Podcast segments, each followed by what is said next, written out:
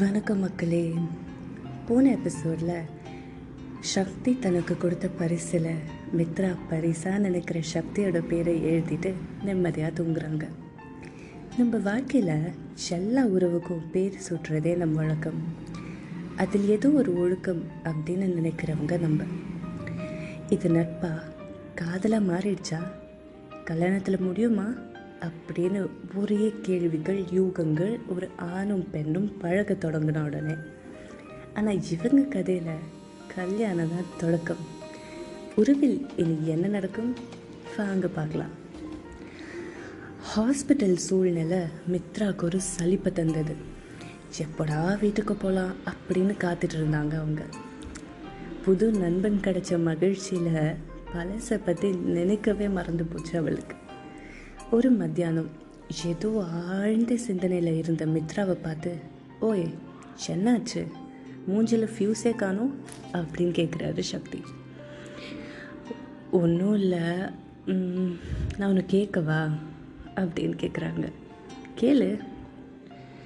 நீங்கள் எதுவுமே கேட்க மாட்டீங்களா? அப்படின்னு கேட்குறான் ஏய் நீ சொல்கிறதெல்லாம் கேட்டுட்டு தானே இருக்க? அப்படின்னு சொல்ல அது இல்லை. நீங்களாம் எதுவுமே என் லைஃப்பில் என்ன தான் ஃப்ளாஷ்பேக்னு கேட்கவே மாட்டிங்களா? இங்கே பாரு மித்ரா நானும் எதுவும் கேட்க மாட்டேன்னு மொதவே சொன்னேனே. ஏங்க அப்படி? ஏன் கேட்க மாட்டேங்க? ஏன்னா இப்போது நானா கேட்கணும்னு தோணி இருந்துச்சுன்னா அர்ஜுன் அப்படின்னு நீ சொன்ன அடுத்த நாளே நான் கேட்டிருப்பேன். அது எப்போன்னா அவன் யார் அவன் யார் அப்படின்னு தெரிஞ்சுக்கிற ஆர்வம் எனக்கு இருந்திருந்தா. ஆனால் எனக்கு நீ மட்டும்தான் தெரிஞ்ச. ஸோ அவன் யாராக இருந்தால் எனக்கு என்ன மித்ரா?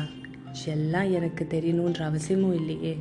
எனக்கு மட்டும் இல்லை எல்லாருக்குமே எல்லாம் தெரியணுன்ற அவசியம் இல்லை மித்ரா.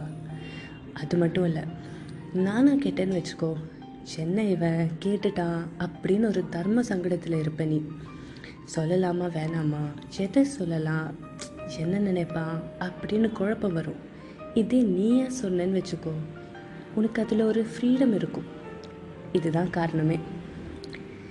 பா வேறு லெவலுங்க நீங்கள் சரி எனக்கு ஃப்ரீடம் கிடச்சிருச்சு. நான் ஒரு கதை சொல்லவா? கதையா? எப்படி சொல்ல வச்சேன் பார்த்தியா உன் கதையை? சொல்லு சொல்லு சொல்லு. நான் ரெடிப்பா அப்படின்னு சொல்கிறாரு சக்தி. வாங்க மித்ரா சொல்கிற கதைக்குள்ளே போகலாம் மித்ரா. மித்ராவின் வாழ்க்கையில் சந்தோஷமான தருணங்கள்னா அந்த நாலு வருஷம்தான். சொர்க்கமே என்றாலும் என் கல்லூரி போல வருமா? நிச்சயமாக வராது. நிஜமாகவே சொர்க்கம்தான். பறந்து விரிஞ்ச இடம் இயற்கைன்னு அப்படியே நந்தவனம் போல் இருக்கும் என் கல்லூரி. முதல் ஆண்டு. புதுசாக புத்த மலர்கள் போல் எல்லார்கிட்டேயும் ஒரு புத்துணர்ச்சியும் ஏதோ ஒரு இன்னசென்ஸும் கலந்து இருந்துச்சு ஏன் கூட ஸ்கூலில் படித்த சில நண்பர்கள் என்னோட அதே கல்லூரியில் சேர நேர்ந்துச்சு. ஸோ என்னோட பயணமே வந்து பேருந்தில் தான் ஸ்டார்ட் ஆகும். எல்லோரும் சேர்ந்து காலேஜுக்கு போவோம். காலேஜ் உள்ளே போன உடனே சீக்கிரமாகவே நண்பர்கள் கூட்டம் சேர்ந்துச்சு.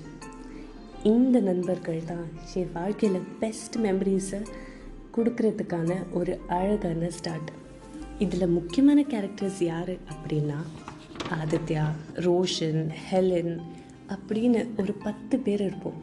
எப்பயும் சேர்ந்து சுற்றிட்டு இந்த பத்து பேரில் ஒரு நாலஞ்சு பேராச்சும் ஒரே வழியில் தான் வீட்டுக்கு போவோம் வருவோம். ஒவ்வொருத்தவங்களும் ஒவ்வொரு ஸ்டாப்பில் இறங்கிடுவோம். ஸோ இதில் முக்கியமான கேரக்டர் அப்படின்னா ரோஷன்.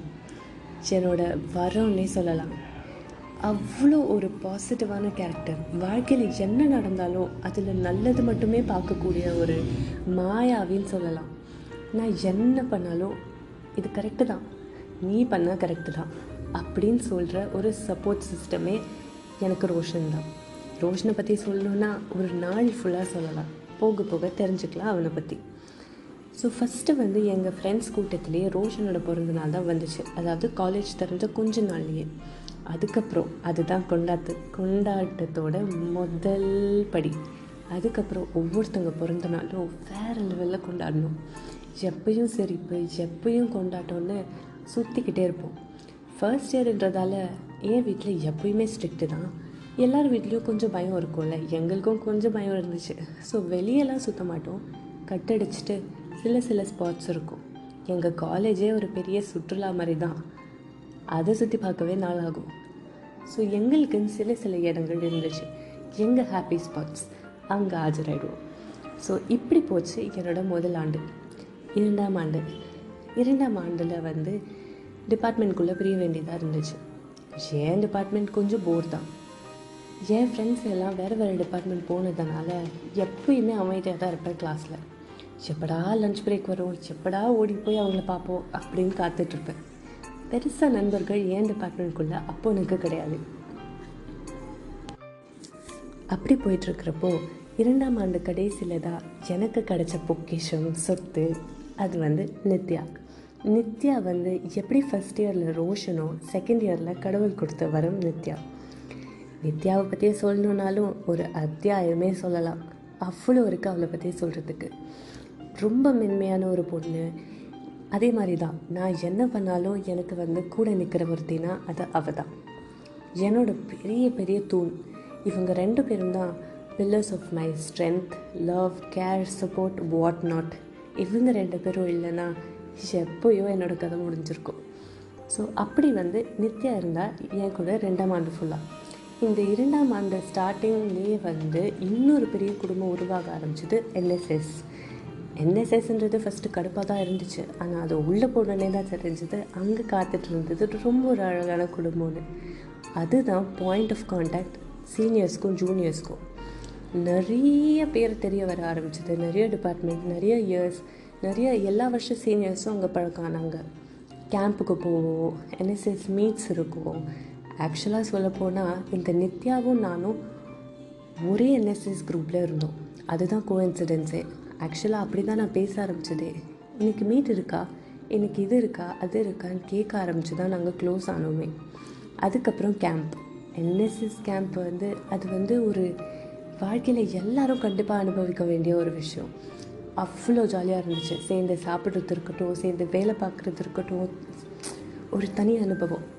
அந்த என்எஸ்எஸ் குரூப்பில் எனக்கு கிடைச்சாங்க ஒரு சீனியரோட ஒரு ஃப்ரெண்ட்ஷிப் அந்த சீனியருக்கும் எனக்கும் வந்து எதிர்பார்ப்புகள் வேறு வேறையாக இருந்துச்சு.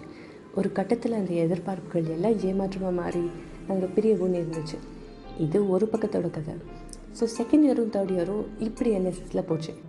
ஸோ இந்த தருணத்தில் தான் ஹீரோ என்ட்ரி இந்த ஹீரோ என்ட்ரியுமே ஒரு கோயின்சிடென்ஸ் தான். என் வாழ்க்கையில் அதுக்கப்புறம் நடந்த எல்லாமே ஹீரோவோட கோயின்சிடென்சஸில் தான் நடக்கும். அங்கே தான் வரான் ஹீரோ தேர்ட் இயர் எண்டில் வந்து எங்களுக்கு கம்பைன் கிளாஸ் நடக்கும். என் டிபார்ட்மெண்ட்டுக்கும் இன்னொரு டிபார்ட்மெண்ட்டுக்கும் நடக்கும். என் டிபார்ட்மெண்ட்டில் பெருசாக யாரும் அழகாகவும் இருக்க மாட்டாங்க. நானும் நித்யாவும் செம்மையாக சைட் அடிப்போம். அழகான பசங்களை விடவே மாட்டோம். அப்படி சொல்ல முடியாது. அழகு எங்கே இருந்தாலும் எப்படி இருந்தாலும் ரசிக்கிறது நம்ம கடமை இல்லையா? அதனால் ரசிப்போம். ஸோ அப்படி அப்படி ஸ்டார்ட் ஆனது தான் அர்ஜுனோட கதை. அர்ஜுன் ஒல்லியான உருவம் நல்ல டாலான பையன் மாநிறம் ஏதோ ஒன்று இருக்கும். ஒரு மேக்னெட்டிக் ஃபோர்ஸ் இருக்கும் அவங்கிட்ட ஒரு அட்ராக்டிவ்னஸ் அது பார்த்தாலே தெரியும். ஆனால் அதை பார்த்தோன்னெல்லாம் பற்றிக்கல வேறு வழி இல்லாமல் தான் நாங்கள் அவனை செட் அடிக்க ஆரம்பித்தோம் ஸோ அப்படி இருக்கிறப்போ இன்ட்ரோ எப்படி தெரியுமா ஸ்டார்ட் ஆச்சு? Excuse me may I come in அப்படின்னு ஒரு குரல் வருது. யாருன்னு பார்த்தா ஹாஸ்பிட்டல் நர்ஸ் மித்ரா பேசிகிட்டு இருக்கிறப்போ குறுக்க வந்தாங்க நர்ஸ் வந்து இந்தாங்க மேடம் டேப்லெட் இன்னும் சாப்பிடலையா நீங்கள் அப்படின்னு கேட்குறாங்க செம்ம கடுப்பாயிடுது மித்ராக்கு. இப்போ ரொம்ப முக்கியமாக டேப்லெட்டு அப்படியே மூஞ்சி மாறுது இதை பார்த்த சக்தி நான் கொடுத்துட்றேன். நீங்கள் வச்சுட்டு போங்க சிஸ்டர் தேங்க்யூ அப்படின்னு சொல்கிறாரு உடனே புஷ்ஷுன்னு ஆகிடுது மித்ராக்கு. என்னங்க இப்போ தான் வரணுமா டேப்லெட் கொடுக்க? அப்படின்னு கேட்குறாங்க ஏமா நேரத்தை பார்த்தியா? ரெண்டு மணி நேரம் ஆயிடுச்சு. நீ ஒவ்வொரு வருஷம் நடந்ததை ஒரு வருஷம் ஃபுல்லாக எடுத்து கூட சொல்லுவ. நான் கேட்க தயார். ஆனால் என்ன பண்ணுறது ஹீரோ என்ட்ரி ஆச்சு. சாதாரணமாக என்ட்ரி கொடுக்க முடியும். அதனால தான் கடவுளே பார்த்து நான் சமைச்சிட்டாங்க. சரி நீ சாப்பிடு. சாப்பிட்டு மாத்திரை போடு. நாளைக்கு கதையை வந்து தொடரலாம். சரியா? போங்க. அட விடு மித்ரா நமக்கு தான் ஒரு லைஃப் டைம் இருக்கே. ஃபுல்லாக கதை கேட்கலாம். இப்போதைக்கு ஒரு தொடருமா போடு. தொடருமா தொடரும். சரி நீ சாப்பிடுவா எனக்கு எதுவும் வேணாம். அட உங்கள் அம்மா இட்லி கொடுத்துட்ருக்காங்க ஐயோ எனக்கு இட்லிலாம் வேணாங்க. நம்ம வெளியே சாப்பிட்லாமா? வெளியே வா. நான் வெளியே தான் சாப்பிட போகிறேன் உங்கள் அம்மா சாப்பாடு சாப்பிட்டு எனக்கே போர் அடிக்குது. ஹலோ என்ன? நீ சொன்னால் ஒன்று நான் சொன்னால் ஒன்றா சரி நான் போய் வெளியே சாப்பிட்டு உனக்கு எதுனா வாங்கிட்டு வரேன். ம்? ஏங்க உங்களுக்கு என்னை பிடிக்கும்? என்னது? என்ன கேட்டா? ஒன்றும் இல்லை. உங்களுக்கு என்ன பிடிக்கும் சாப்பிட அப்படின்னு கேட்டேன். ஓஹோ எல்லாமே பிடிக்கும். சோறுனாலே எல்லாமே பிடிக்கும். இப்போதைக்கு நான் பரோட்டா சாப்பிட போகிறேன் உனக்கு என்ன வேணும்? எனக்கும் பரோட்டாவே வாங்கி தரீங்களா? நீ பரோட்டாலாம் சாப்பிடக்கூடாதே. வேறு எதுனா சொல்லு. ம், இடியாப்பம். அதான் லைட்டாகவும் இருக்கும். நல்லாவும் இருக்கும். இடியாப்பமே வாங்கிட்டு வாங்க. சரி ஓகே. நான் போய் வாங்கிட்டு வரதுக்குள்ளே நீ ரெடியாக உட்காரு. சேர்ந்து சாப்பிட்லாம். ம் அது வரைக்கும் கதை தொடரும் அப்படின்னு போட்டுரு. இன்னைக்கு எபிசோட் முடிச்சுக்கலாம் அப்படின்னு சொல்கிறாரு எந்திரிச்சு கை கழுவ போன மித்ரா கண்ணாடியை பார்த்து ம் எபிசோட் தொடரும் தான் இந்த உறவும் என் வாழ்க்கையில் இனிமே தொடரும் அப்படின்னு சொல்லி சிரிக்கிறாங்க. அந்த சிரிப்பில் வாழ்க்கையில் ஏதோ ஒரு புது நம்பிக்கை கிடைச்ச மாதிரி ஒன்று இருந்துச்சு. இவங்கள் உறவு தொடருமா? இல்லை ஒரு ட்விஸ்ட் வருமா? காத்திருப்போம். அன்புடன் மென்மினி.